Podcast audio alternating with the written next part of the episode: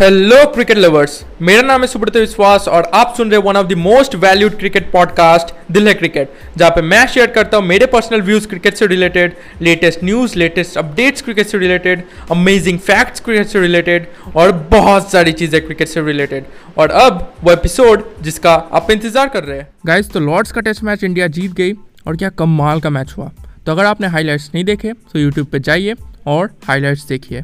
Okay लेकिन इस Lord's के टेस्ट मैच में फ़र्स्ट टेस्ट मैच में और वर्ल्ड टेस्ट चैंपियनशिप के फाइनल में आपने एक चीज़ नोटिस की होगी और वो है कि बैड लाइट के कारण से कई बार गेम को रोकना पड़ा। ओके तो जब किसी चीज़ के लिए गेम को इतनी बार रोकना पड़ रहा है तो डेफिनेटली वो एक बड़ा टॉपिक है।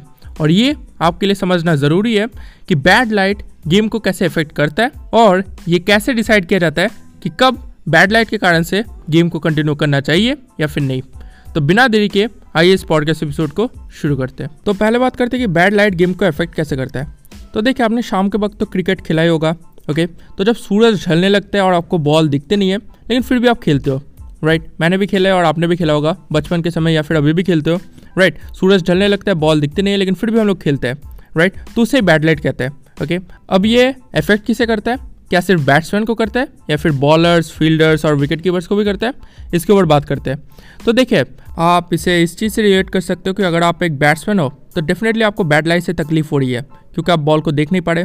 लेकिन अगर आप एक बॉलर हो तो डेफिनेटली आपको मज़ा आ रहा है, क्योंकि आप बॉल डाल रहे हो बैट्समैन देख नहीं पा रहा और वो आउट हो रहा है। लेकिन अगर आप एक फील्डर और विकेट कीपर हो फिर भी आपको बैट लाइट से तकलीफ़ हो रही है क्योंकि बैट्समैन जो बॉल हिट कर रहे हैं आप एज अ फील्डर देख नहीं पा रहे या फिर अगर आप एक विकेट कीपर हो तो बॉलर जो बॉल डाल रहे हैं आप उसे पकड़ नहीं पा रहे क्योंकि आपको दिख नहीं रही राइट तो बैड लाइट किसे अफेक्ट करता है? बैड लाइट बॉलर को छोड़कर ग्राउंड में हर एक इंसान को अफेक्ट करता है ओके okay, अब बात करते हैं कि ये कैसे डिसाइड किया जाता है कि बैड लाइट के कारण से गेम कंटिन्यू रहेगा या फिर नहीं। तो देखिए बैड लाइट को मेजर करने की जो यूनिट होती है वो होती है lux okay L U X okay? और अगर धूप खिली हुई है, कोई बादल नहीं है तो ये एक लाख लक्स होती है, ओके? लेकिन जो मिनिमम लक्स चाहिए गेम को कंटिन्यू करने के लिए, जो कि एमसीसी ने सेट किया है, जो कि क्रिकेट का हर रूल बनाती है वो है वन थाउज़ेंड लक्स, ओके? तो एज ए अम्पायर अगर आपने चेक किया और लक्स निकल रहा है फाइव हंड्रेड लक्स, जो कि वन थाउज़ेंड लक्स से बहुत ही नीचे है, और आप एज ए अम्पायर देख रहे हो कि अभी लाइट बहुत कम है बॉल दिख नहीं रही तो आप गेम को कॉल्ड ऑफ़ कर सकते हो। ओके लेकिन अगर आप देख रहे हो कि 1000 थाउज़ेंड लक्स के आसपास यूनिट है ओके मतलब लाइट 1000 थाउज़ेंड लक्स के आसपास है और गेम कंटिन्यू किया जा सकता है तो आप दोनों टीम से एक बार पूछोगे ओके बैटिंग टीम और बॉलिंग टीम से आप पूछोगे कि क्या आप गेम कंटिन्यू करना चाहते हो या फिर नहीं।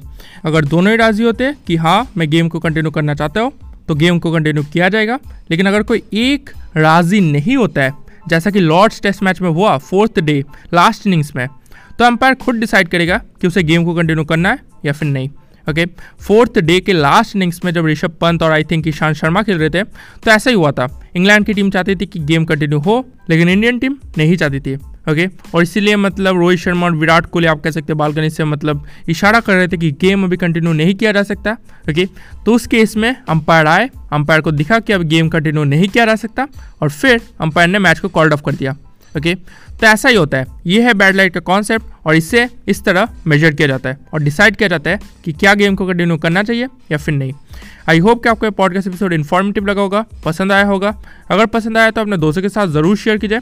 आप मुझे फॉलो भी कर सकते हैं, आप जिस भी प्लेटफॉर्म पर भी सुन रहे हैं। आपसे मुलाकात होगी और एक अमेजिंग पॉडकास्ट एपिसोड में, क्योंकि दिल में क्रिकेट इसलिए दिल है क्रिकेट धन्यवाद।